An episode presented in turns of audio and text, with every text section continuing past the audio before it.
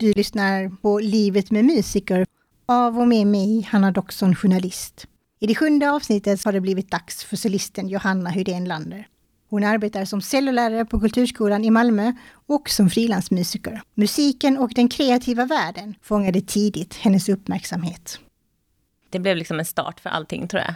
Att vara tre år och sitta framför tvn och fastna helt i musikalens värld. Och sen inte vilja släppa den alls, utan det syddes upp kostymer till mig och min kusin och vi lekte Sonic Music varje dag. Tittade på filmen varje dag. Tills att vi var, vi var, tror vi var fyra och fem år. Så släppte de biljetter till Malmö att det skulle sättas upp musikalen här i, på nuvarande Operan. Så då åkte vi dit med min farmor som har tagit med oss på otroligt mycket grejer och alltid gjort allting spännande. Så jag har nog mycket henne att tacka också för att vad vi än har hittat på, om det har varit konstutställningar eller musikupplevelser, så har hon liksom varit där och berättat och gjort liksom en story kring allting. Det är, det är väldigt snällt allting, men det, och även om det finns ett mörker så blir allting bra till slut. Men det är det ju alltid det är i de storiesarna som, liksom, som blir sådär folkkära.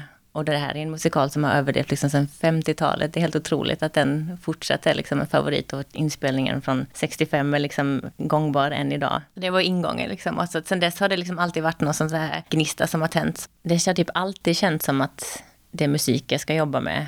Jag har väldigt tydligt bild av att jag sitter framför tvn och eh, har liksom fastnat mitt i ett program och att jag ropar på mamma bara mamma, mamma, du måste komma. Då är det Jacqueline Dupré som spelar Elga cellokonsert och så är det en dokumentär om det som, och då var jag så här, det här mamma, det här ska jag spela.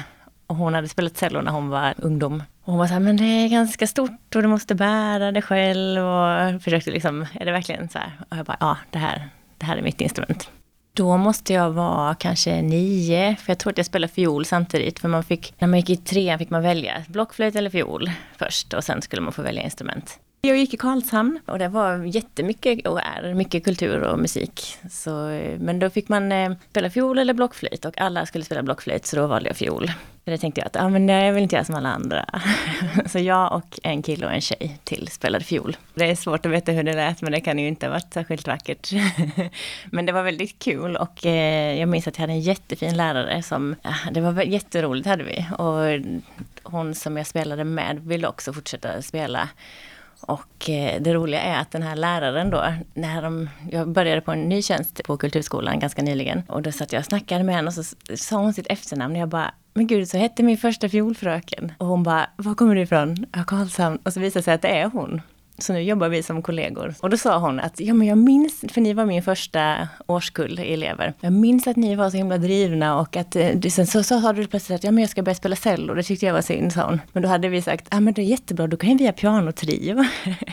så vi liksom var ändå liksom inne i världen och liksom bekanta med klassisk musik uppenbarligen. Men jag tror att vi, det var ingen som spelade hemma men det var väldigt mycket musik. Så det var skivor igång hela tiden och vi gick mycket på konserter och så här. Mamma lyssnade mycket klassiskt, pappa var mycket, mycket Queen, mycket gubbrock. Hur gammal är du när du började spela cello? Då är jag tio. Det är många som börjar när de är pyttesmå. Liksom. Men jag tror att jag hade lite gratis där med liksom hur man håller stråkar. Även om det skiljer sig lite så var det ändå liksom, och jag fattade principen, dra över strängar och trycka ner. Alltså ljudet är ju det först och främst. Det har ju forskats på det till och med, att eh, det ligger så nära människorösten och att det är därför många liksom tilltalas av det. Jag tror det är cello och trombon som har den mest likt människorösten och därför har man lätt att ta det till sig. Hur gammal var du när du började spela i din första orkester? Alltså de hade ju rätt mycket orkesterverksamhet på musikskolan så jag tror att det var hyfsat snart man slussades in i någon sorts ensembleform. Vad jag minns är att när jag var 12, så då hade jag väl spelat i två år, då eh, frågade mm, han som hade musiksällskapet, ja det var då en, det är som en orkester, då vet jag att han sa att men jag tycker du ska börja musiksällskapet. Och du får dra med din mamma också. För då visade det sig att då hade ju mamma spelat på samma musikskola när hon var liten. Och att den här orkesterledaren visste ju om att hon spelade cello för tusen år sedan och de behövde ju cellister. Så då blev det att både jag och mamma började samtidigt. Och mycket fokus var det, varje vår var det så här stor vinerafton. Det var liksom det som hände i stan där. Så då spelade man väldigt mycket vin, vinermusik. Det är många låtar och stycken som liksom man ändå kan ju som, som är enkla inom citationstecken, men som man kan jobba med på många nivåer för att sen så märker man när man får mer kunskapen bara det här var inte så enkelt, för då kan man jobba med andra saker i det. Oavsett om du spelar själv eller med orkester så innebär det mycket övning gissar jag. Hur mycket har du övat under dina år? Vi började tidig ålder.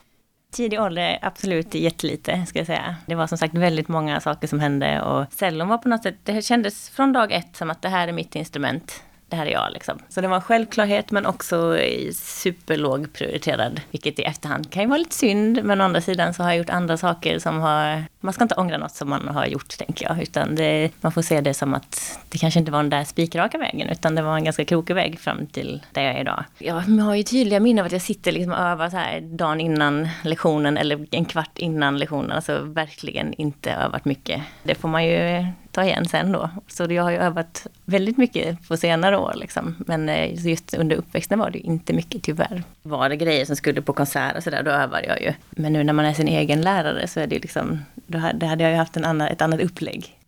Du och jag möttes ju faktiskt på Nordisk ungdomsorkester. Skulle du kunna berätta lite vad Nordisk ungdomsorkester är för någonting? Ja, Nordiska ungdomsorkestern finns ju i Lund och har funnits i så många år. Och då åker man dit två veckor ungefär varje efter skolan slutar vill jag minnas ganska direkt på. Så spelar man eh, symfoniorkester. Och det är för många väldigt stort för att eh, kommer man från ett mindre ställe, kommer man inte från en storstad så kanske inte så stor chans att man har varit i just en symfoniorkester. Med alla de instrumenten och storleken på orkester som det innebär. Och den repertoaren med, för man spelar faktiskt riktig repertoar där. Det är riktiga dirigenter, det är professionella musiker som kommer dit och instruerar. Och det gav ju verkligen så här aha-upplevelse jag skulle nog säga att efter det så började jag nog öva kanske på ett annat sätt. För att då märkte man att, för det är en sak att liksom, vi var inte så många som spelade cello. Det var ganska fort som jag kunde bli bäst på den skolan. Och sen så tappade jag ju världsuppfattningen på det liksom. Men så kommer man dit och så märker man bara, gud vad folk är duktiga och vad många det finns. Ögonöppnare på många sätt. Och jag minns liksom att det var någon gång som dirigenten sa, ja men lyssna liksom, det har ni ju ihop med de här. Cello då spelade kanske med fiol, säger vi. Nå någonting man skulle lyssna på och det var liksom en sån här öronöppnare kan man säga det. Just det, vi spelar tillsammans här och, liksom, och sådana saker som är, det är jättebasic liksom. Men har man inte hört det så blir det, eller om inte polletten har trillat ner. Och där fanns ju så många sådana tillfällen att hitta guldsätt att jobba på liksom. Att, eh, ja, just att det var så många och alla var där och drivna och ja, det var jättekul. Men jag tänker också vänskapsbanden, hur var det med det då? Det var ju jättekul, liksom att få eh, träffa likasinnade och bo hemifrån, bo på liksom, vi hade en lägenhet, jag bodde med fyra tjejer tror jag. Och det var ju, ja, det var otroligt spännande och vi, vi hörs ju faktiskt ibland, inte så mycket, men att man skriver något på Facebook liksom. Så det har ju absolut gjort avtryck. Så kan man säga att det var ju många år sedan liksom. Men har du också följt vad dina, de som har varit med i Nordiskan har tagit vägen? Ja, absolut. Det är jättemånga som jobbar med musik. Det har ju trillat in på lätt genom åren när man bara, vänta nu, har inte vi träffat? Bred kompetens är en sak och spetskompetens är en annan sak. Och man mår ju bra båda, ska jag säga, i just det fallet. Så jag fick en väldigt bred grund att stå på. För det fanns ju många olika grejer man kunde göra och fick göra. Det fanns liksom känslan av att det, gränserna suddades ut och många, många roliga grejer bildades. Så det var musikalsällskap och det var liksom hur mycket som helst känns det som att det fanns att göra. För min del var det ju ingen spetsinriktning eh, där och då liksom. Du har lyssnat på Livet med musiker. I nästa avsnitt så ska Johanna Hydén Lander berätta om hur hon valde att utbilda sig. Producent är jag, Hanna Doxon.